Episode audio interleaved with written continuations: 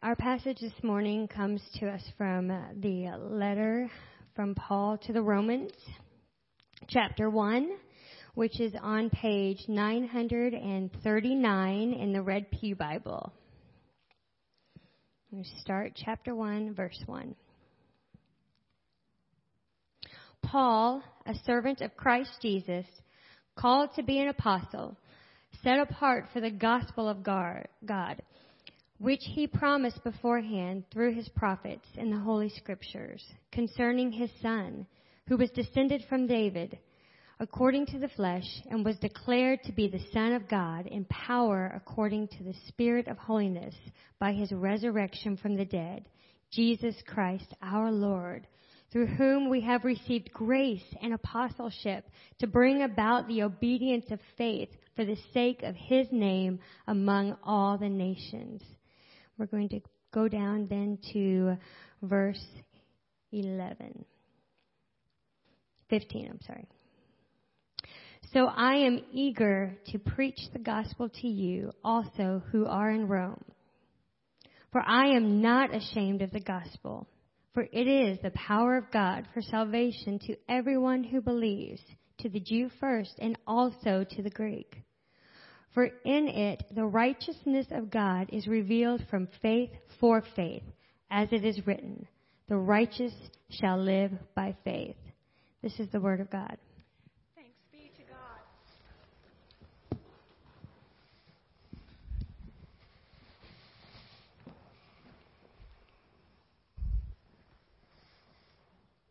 Oh, I'm so astounded uh, how God's word is, is a unity from the very first verses of Genesis to the last verses of Revelation. It's one story, one story of salvation history, of God longing to be back in relationship with you, with His beloved children, with this amazing provision that He made with His only begotten Son.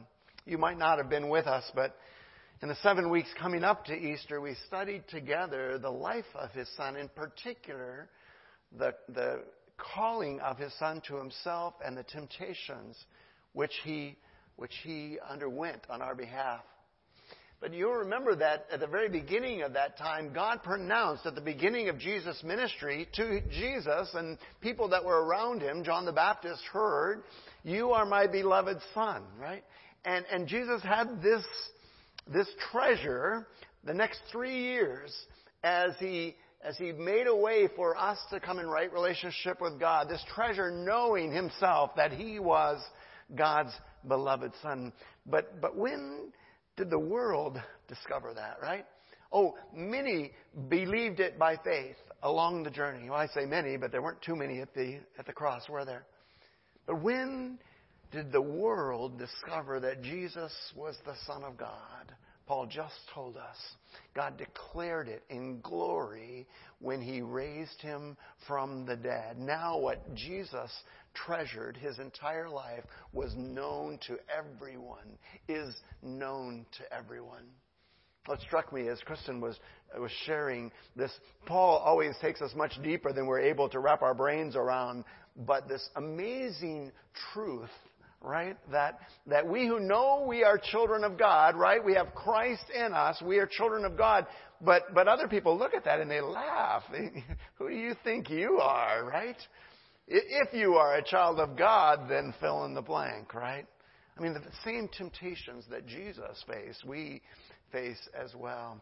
But, beloved, one day, one day, he will speak the command with trumpet sound, right? Uh, Christ will declare our names, and the world will know what right now you treasure in your heart. The world will know that you are a child of God when you are, resurrected to be with Jesus. We have this hope. Amen. So what do we do in the meantime, right? What, what is this gospel that, that Paul is talking about? Uh, what would, I want to ask you a question. What would you say is the primary message of Christianity, right? What is the primary message? I love God that He takes the whole uh, Old Testament and summarizes it in the Shema. Remember that? Uh, he, he says, all of the law and the prophets, the whole Torah, the whole prophets, all of Psalms, all of the historical books in the Old Testament are summed up in these two statements. Love the Lord your God with all your heart and all your soul and all your strength and love your neighbor as yourself. I love it that God can take so glorious a truth and bring the cookies down to a lower shelf where I can get them, right? By the way, somebody left a bag of chocolate cookies here um, last Wednesday night, and I want to thank you. I have no shame. I don't know why I'm doing this. I have no shame because I left them in my car, right? And my car got to be about 95 degrees. And so these chocolate cookies were melted. And it didn't deter me one moment. I still went for them, right? I love God that He brings truth down. He brings the cookies to a lower shelf. He brings truth down to a place where we can grasp it. And I want to suggest to you that, that we can know this primary message of Christianity. We can, we can understand what Christianity is all about, and we can even share that with other people. God might be, might use you to be the one that enables someone to say, I get it now. I understand. So, so um, this commission of Jesus is a powerful one. But I want to begin our study. Our series is called "Not Ashamed of the Gospel," and we don't say that belligerently. We we we just have come to that place where we're no longer hiding the fact that we trust in God completely. Where, where his message has taken root in our heart, and not only do we believe it, but we believe that it's such good news for everyone that they should believe it too. But I want to go back today, especially, and really ask that question what is the gospel? And I want to take you back to the origins of the word gospel, right? Because it's not a word that, that, that Jesus created or John the Baptist created. It was a word that was already in use in the Roman world in which they lived. It was a term, now watch this. It was a term that apply to, uh, to any historical event of such significance of such significance that it actually changed the destiny of those to whom it was proclaimed. Uh, we're, this is getting beyond the flannel graphs, isn't it? This is a truth that changes the destiny of those to whom it's proclaimed. What do I mean? Well, well, if, if they don't know, they don't know what they're missing, right? But when they hear it, they have a choice. They have a choice when they hear the gospel, and their choice determines the destiny that is set before them. So For example, when, uh, when the Caesar Augustus, this, this emperor of Rome, was born, they considered that gospel, right? Because they believed that it would usher in a new era of prosperity uh, and blessing from all the gods of the Roman world and their myriad gods of the Roman world, right? And what Christians did was take that concept that the Romans, uh, the, the children of the Greeks, the Romans understood, and, and, and summed it up as the central message about Jesus Christ and said, when, when I was in seminary, one of my favorite uh, authors was a man named Dr. Martyn Lloyd-Jones. And he, I remember, had such a powerful illustration of gospel. Can I share it with you? When a king went off to war and lost, right? And lost, he would immediately send the generals back throughout all the cities and villages of the, of the country that lost the battle. And he would prepare those people for the reality that was to come, right? The battle had been lost and the enemy would soon advance and kill or take into captivity anyone that was a part of that country. So the generals would come back and say, I'm so sorry, the battle's been lost, you are on your own. You better figure this out, right? And by the way, Israel is particularly good at scattering. They would go and live in caves. They would go and hide in that situation. If anybody wanted to live, they were going to need to fight for their lives, their livelihood, their hope, their future was essentially in their own hands. Okay? But, but, what would happen if the battle was won? Right? Now, the generals wouldn't go out, right? The generals would stay with the victors. They would take captives in their train. That doesn't mean like train choo choo. That doesn't mean like robe. It means they would follow behind and they would lead this glorious procession back home. And they would have an amazing victory celebration, not unlike we do with sports teams, uh, parades and celebrations of the amazing victor, victory, right?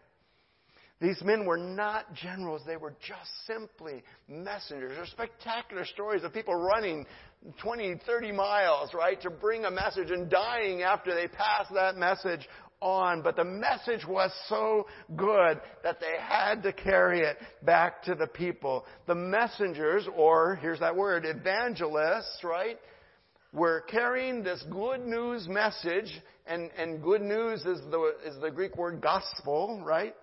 That the victory had already been won. Now, step out of the history for a second and hear that truth.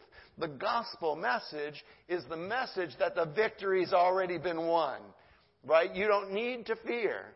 Or you're still going to have crops fail. You're still going to, have oh yeah, you'll still have trials, but the victory has been won. Your livelihood, your hope, your future has been secured on behalf of your king, right? And, and, and you didn't have to do anything. It's been done for you. You just got to believe that message. Are you seeing the parallels here? Lloyd Jones goes on to say that the difference between sending generals and sending um, messengers is the difference between religion and gospel. We're going to explore that for these next eight weeks, but that difference between generals coming with bad news, you're on your own, and messengers, uh, literally angels, right, coming uh, to tell you that the victory had been won is the difference between gospel and religion. Let's look at just today, just briefly. We'll explore this more in the weeks to come. The gospel versus religion, right? The gospel is, is news about what Jesus has done for us, right? The, Jesus has won the victory for us. The, our general has won. We don't need to fear, right? But religion are instructions about what we must do for God or Jesus, right? Let me say that again in case you're missing it. The gospel is news about what Jesus has done. Religion is instructions about what we must do. The gospel elicits joy and gratitude. Hallelujah, right? And, and you know what this is like. You've, you've received good news. Um, we got had a, a, tremendous prayer request a few weeks ago, and, and several of you were deeply involved in praying for us. And, and, and then we got the good news, right? We got the news, good news. The baby's fine. The baby's good, right? And, and we just, thank you, God. Thank you. It elicits joy and gratitude, right? I couldn't do that myself, God, but you could, and you did. Religion, you're on your own, Dave, elicits fear and stress, right? You've got to do this yourself. The gospel sends messengers. Don't miss this, beloved. Because I know most of us believe the gospel. The gospel sends messengers to tell other people, right? This isn't just good news for me or for us. This is good news for everyone, right? The gospel sends messengers to spread that good news that our lives are now safe because of King Jesus' victory. But religion still sends commanders who tell people they must fight for themselves if they want to save their lives. I don't mean to destroy uh, most people when they say, most Christians, when they say religion, they don't mean all the things I just said. But step, a giant step back from, from Christianity and, and look at religions, and you'll, you'll see that what I'm saying is true. And let's not communicate to people that Christianity is just another religion, right? It's not. It's an invitation to relationship with the victor with Christ.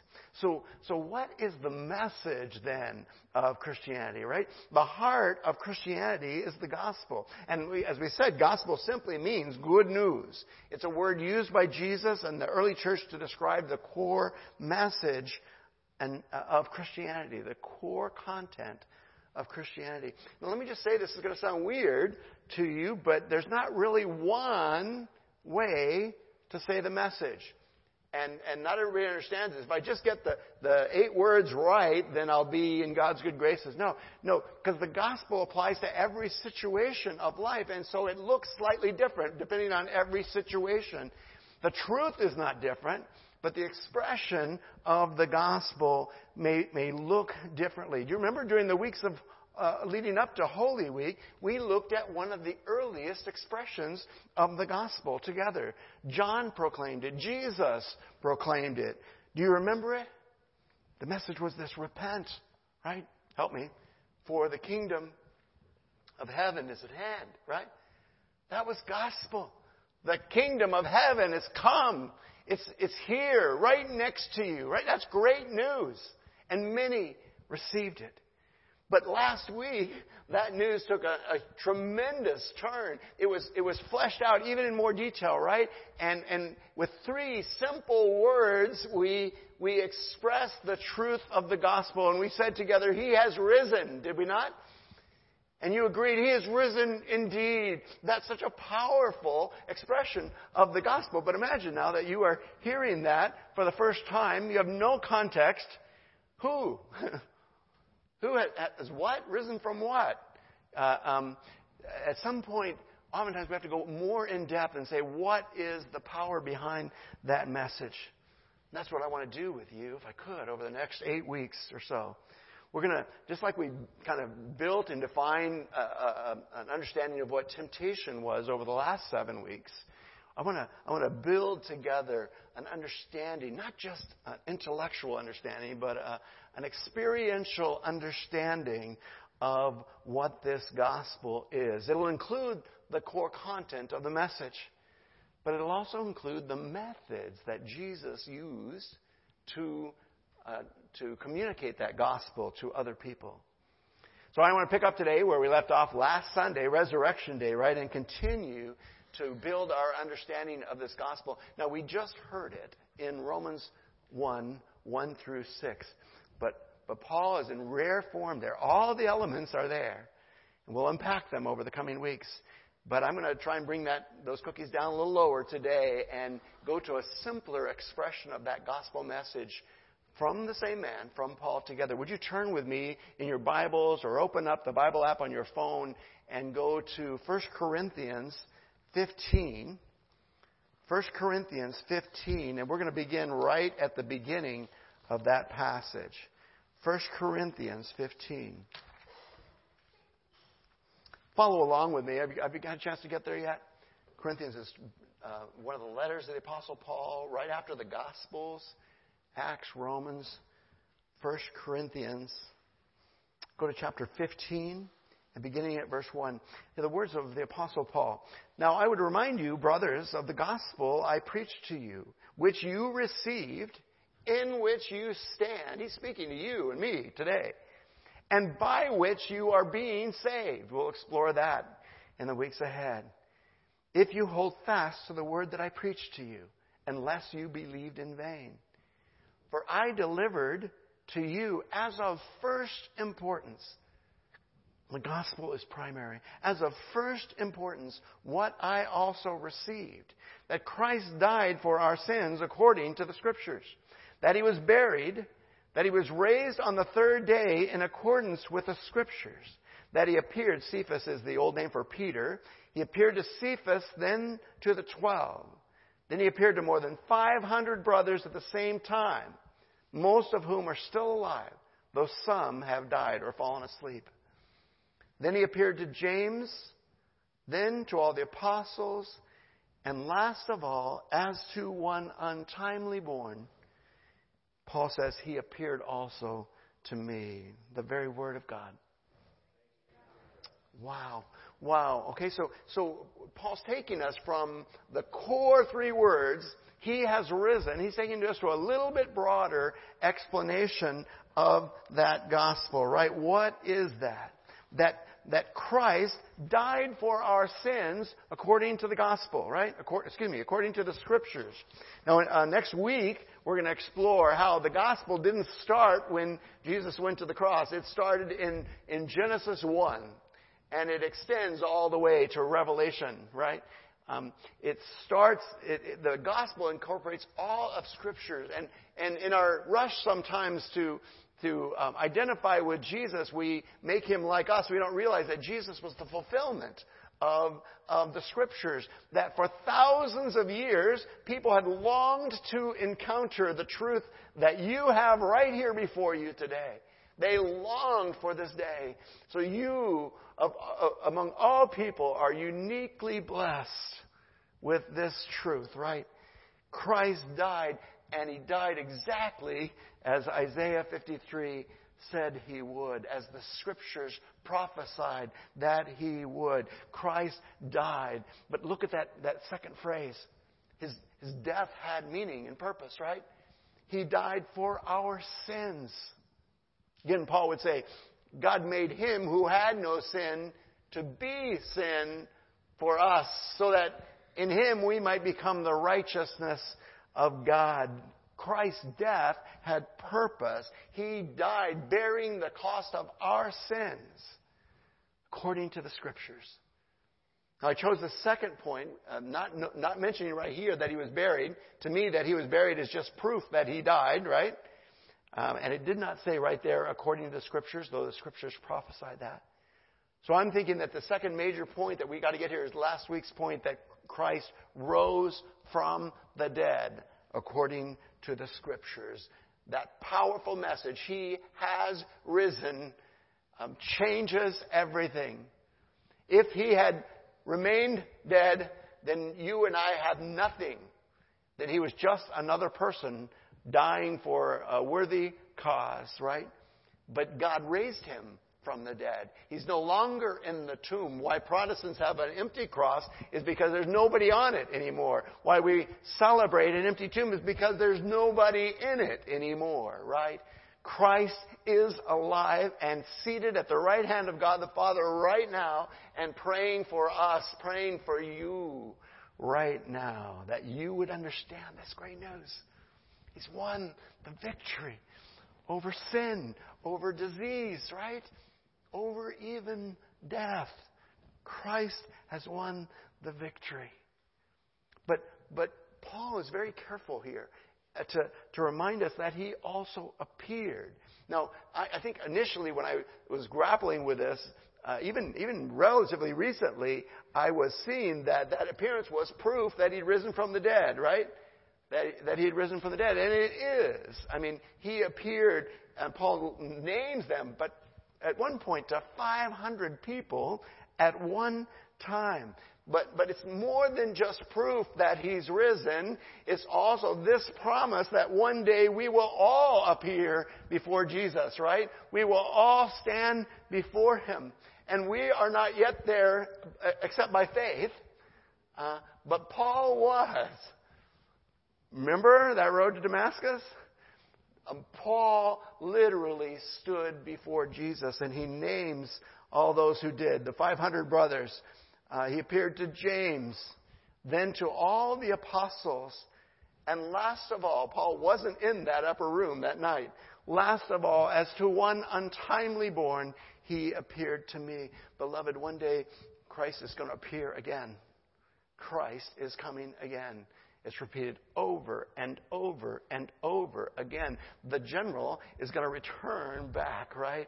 And it's going to be an amazing celebration. But let me put it slightly differently Christ is coming again, and you're going to stand before him.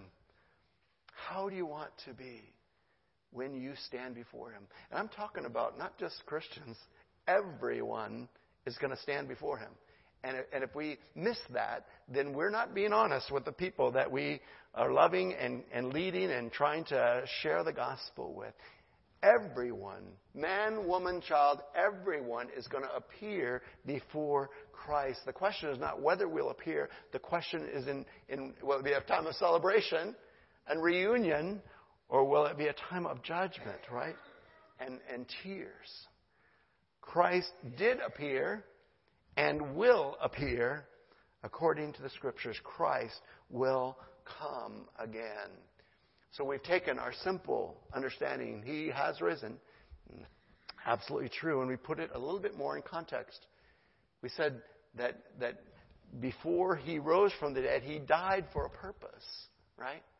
And, and we are that purpose. As you're sharing the gospel with people, you are that purpose. Christ died for your sin. How will you respond to him? And then we looked at the back half and said, just as he did appear to his apostles, so he will appear, watch this, to his apostles. Now, I'm pushing you, and we'll explore this more. He will appear to the ones who go in his name, the sent ones. I'm so honored to, to consider myself a disciple with you. We are followers, amen? We're learners, slow learners, but we're learners, right? Speaking of myself, we are men and women who desire to be like our master, amen? Right?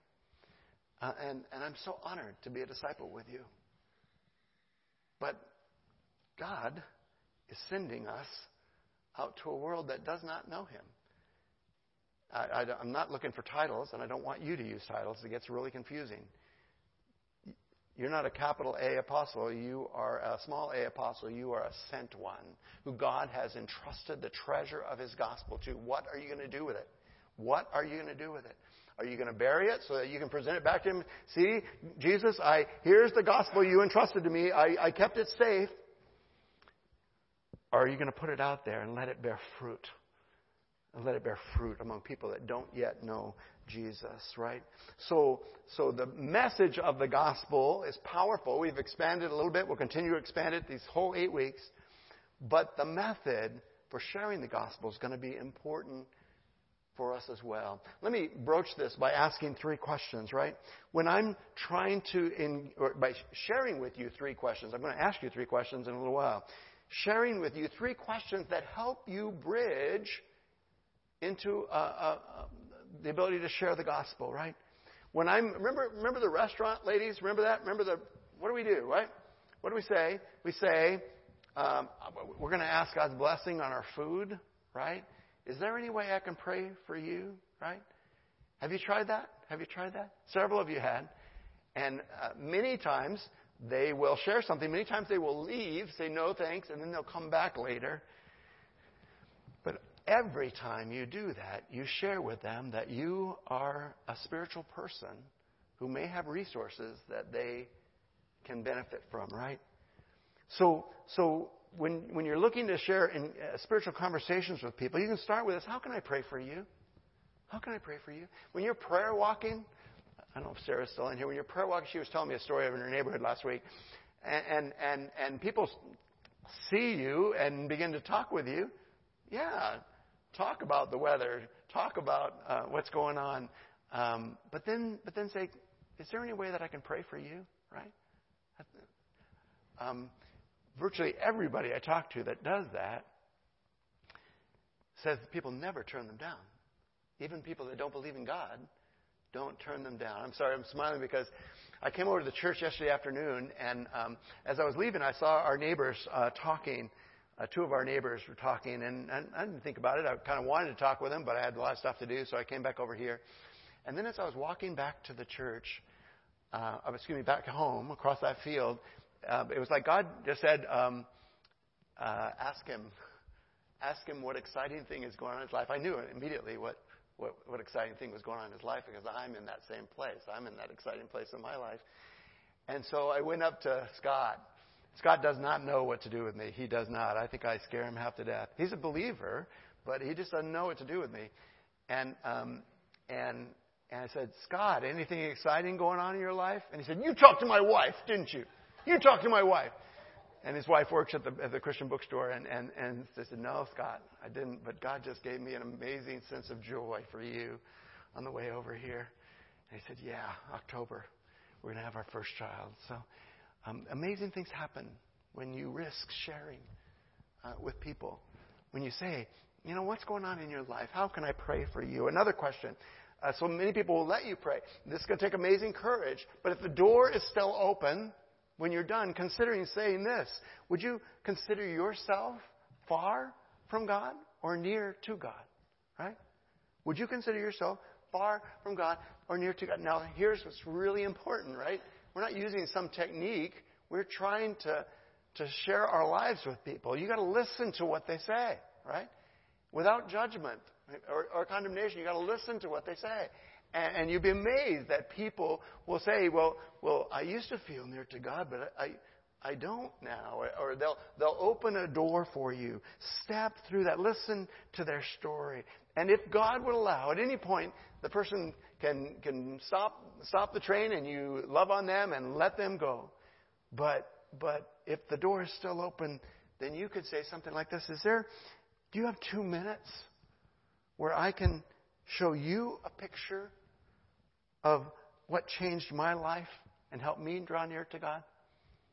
And, and I want to introduce you to, um, I, uh, I was going to put napkins in your bulletins this morning. And the message of the napkin would be that you can do this anywhere in a restaurant, in, in, at the dinner table. You don't need a Bible, you don't need anything. You just need a pencil and a napkin, and you can share the gospel. Can I do that with you today? Now, it's going to go by you really fast, and, uh, I mean it for because it's, it's a two or three minute conversation that you can have with people. It's going to go by you really fast, and ideally, I would draw it on a map or, or be drawing it as I go, but you wouldn't be able to see it. And so Maddie and I are going to try and tag team here, and, and I'm going to show you what I would be drawing on a napkin. And it took me 24 PowerPoint slides to do this, but I'm going to, it's going to go by fast. So why don't you keep your eyes on um, on the screen and see it, and then I'll give you help afterwards if you'd like to know where you can go and, and uh, see this more in depth. So the person says, Yes, I just broke my pen. If you can say, Yes, yeah, I got two minutes. You got two minutes, right? Then, then you draw the first circle, right? Everywhere we look in our world, we see brokenness. Our world and even we ourselves are broken and imperfect. But when God created the world, this was not His desire. In fact, He actually had a perfect design in mind. And, and you can still see traces of that original design, like the beauty of a sunset or, or the laugh of a child, right? That's because God's design, His plan was beautiful. There was no death or suffering in it. But starting with the very first people, notice I didn't say Adam and Eve, starting with the very first people, we left God's design, which led to brokenness. That leaving of God's design we call sin. And sin is anything we do that falls short of God's beautiful design. We are born into brokenness and sin in our lives.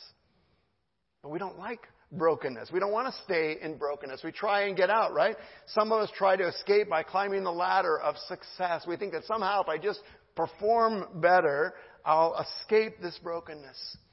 Other people try to be religious, right? And be a better person or maybe help more people.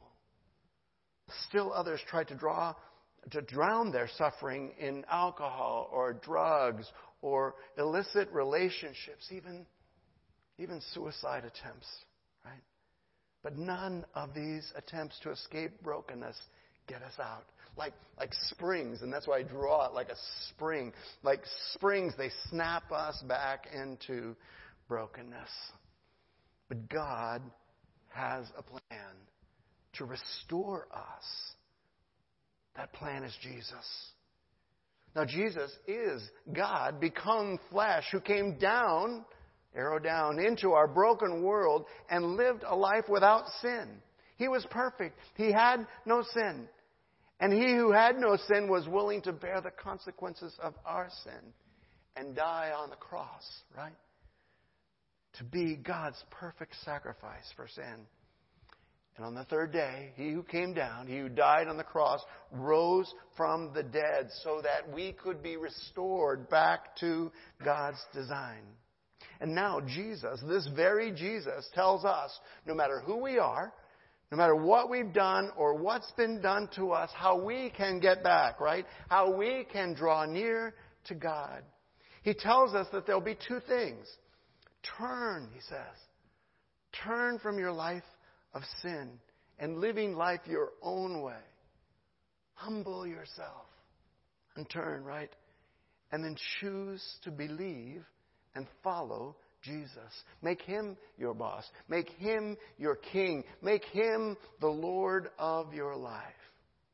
If we choose to do that, if we choose to turn and follow, we can come to Jesus and through Jesus come to God.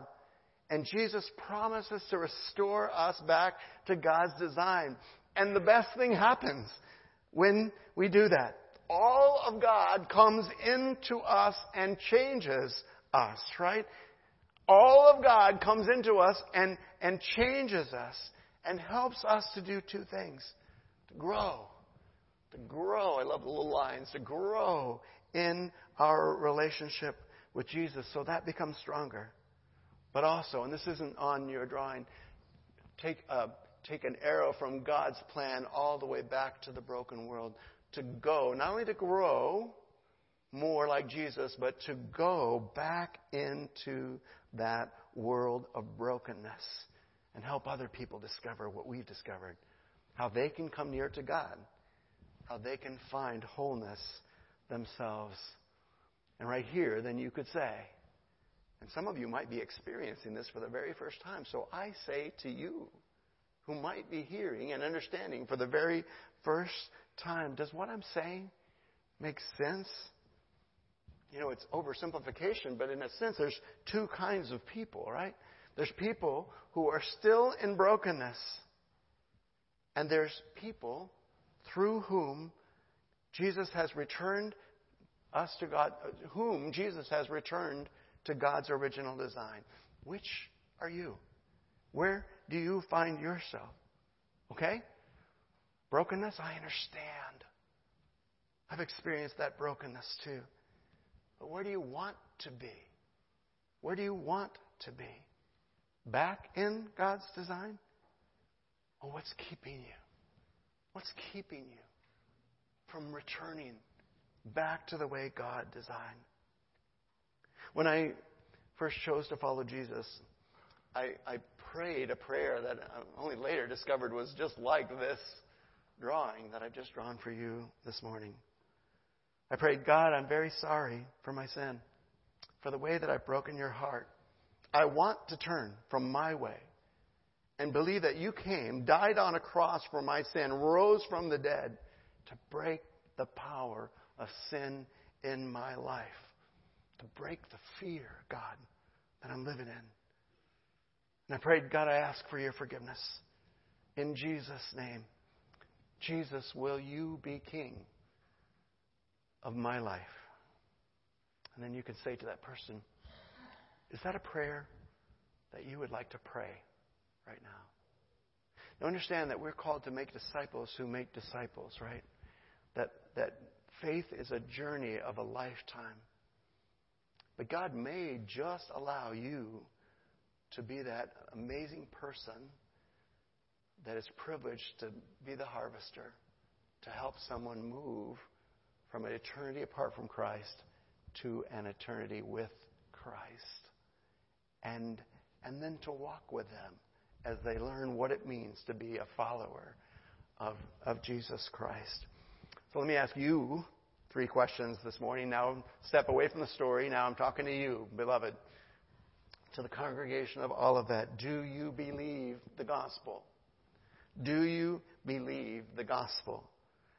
Paul said in Romans 10, the word is near you. It's, it's near right now. It's in your mouth and in your heart. That word of faith that we proclaim, that gospel that we proclaim. Because if you confess with your mouth that Jesus is Lord and believe in your heart that God raised him from the dead, you will be saved.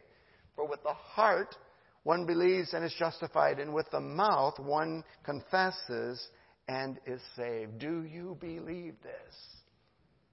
Last week we said, Jesus said, I'm the resurrection and life. Do you believe this? I asking you, do you believe this gospel message? But secondly, do you share the gospel with others? Do you share it? I'll take you back to our passage from Romans 1. Jesus Christ is Lord, through whom we have received grace, and He has sent us to bring about the obedience of faith for the sake of his name where? Among all the people groups, among the ethnos, among the nations, right?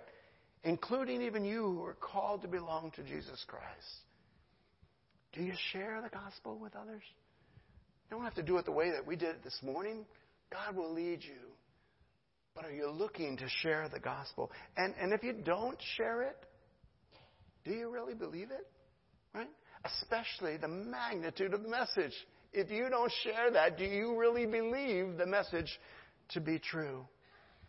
And, and I'm learning, I, it's, not, it's not my nature, my people pleasing nature, but I'm learning to ask the hard questions too. Um, if you don't share it, are you ashamed of it? Uh, have people humiliated you? Uh, my, my daughter in a, in a freshman college class down the street, four miles away, was told she's stupid if she believes the gospel message, right? She was put in that place, and many of us have been, and many of you may be in that place right now, where if you identify as a follower of Jesus, people will discount you, people will ridicule you, right?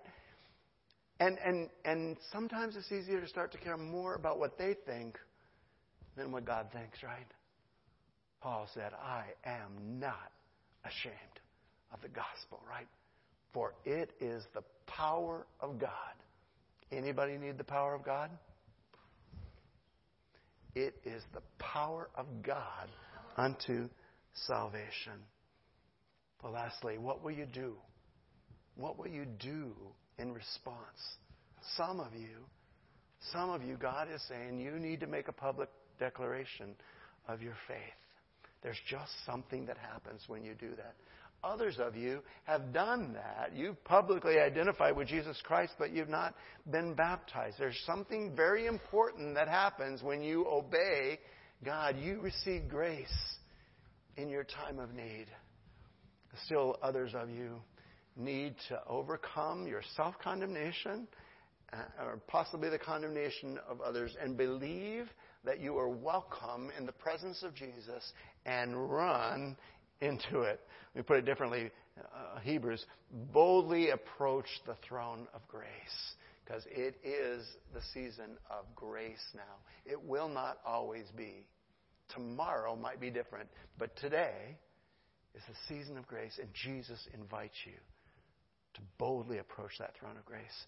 Some of you need to say, I'm, I'm going to overcome my own self condemnation and come back to the table of the Lord. I'm going to remember Jesus today. I'm going to remember what he's done, but also whom he's sent. And I am going to obey. I'm going to obey. Pray with me, would you? God, thank you so much for the gospel. Thank you that there's real power in it, God. Thank you for, um, for reminding us of how simple it is, God. And then also for challenging us to take this gospel and to believe it ourselves but then also, God, to risk sharing it with people who might reject us, to overcome our fear of rejection so that others might hear, God, and be saved. And then thank you, God, that as often as we come to this table, there's grace for us in our time of need. Take this simple bread, would you, God? Make it, make it the sacrament of the Lord's Supper infuse it with your presence, God, so that as we partake of it, we are literally partaking of grace, God, for our time of need. And then, God, in this cup, we remember the blood of Christ, that his life was shed so that we might have life. And we drink him in, God. The spiritual presence of Jesus, we drink him in through this cup and declare to the world that he lives now in us and we will live in him. So take this juice, God, and make it the sacrament of the Lord's Supper. And meet us here in, in the beauty of our worship. God, speak to us of eternal things. And we will give you the glory and the praise in Christ's name. Amen. Will our servers please come forward? The Lord Jesus, on the night in which he was betrayed, took bread, and when he had given thanks, he broke it and said, This is my body given for you. Do this in remembrance of me. In the same way, after supper, he took the cup of redemption and he said, This cup is the new covenant in my blood. In other words, we've got a great opportunity for a new beginning right here. Do this as often as you drink it in remembrance of me. And, and you've heard me say it so many times, you could say the words yourself, but the same guy who was teaching us today, the Apostle Paul, said, Whenever you do this, guess what? You proclaim the gospel until he comes. Let's start proclaiming the gospel right now. Amen? Again, I just invite you. Um, I always say to the Lord, search me, O God, and know my heart. Try me and know my anxious ways. Mm, I have anxious ways. See if there's any hurtful way in me, God, and lead me in the way everlasting. Allow Jesus to take those heavy burdens. Come, would you, to the table of the Lord. We're going to begin today with those of you in the very back and make your way down whichever aisle is most uh, convenient for you. And, um, and we invite you, if you join me over here, we invite you uh, to come, take the bread, to dip it in the cup, and then to partake. Again, if you, um, if you are at that place where um, you're not comfortable taking communion this way, stay where you are. Catch the eyes of Donna Cully, and she'll bring the elements to you, okay?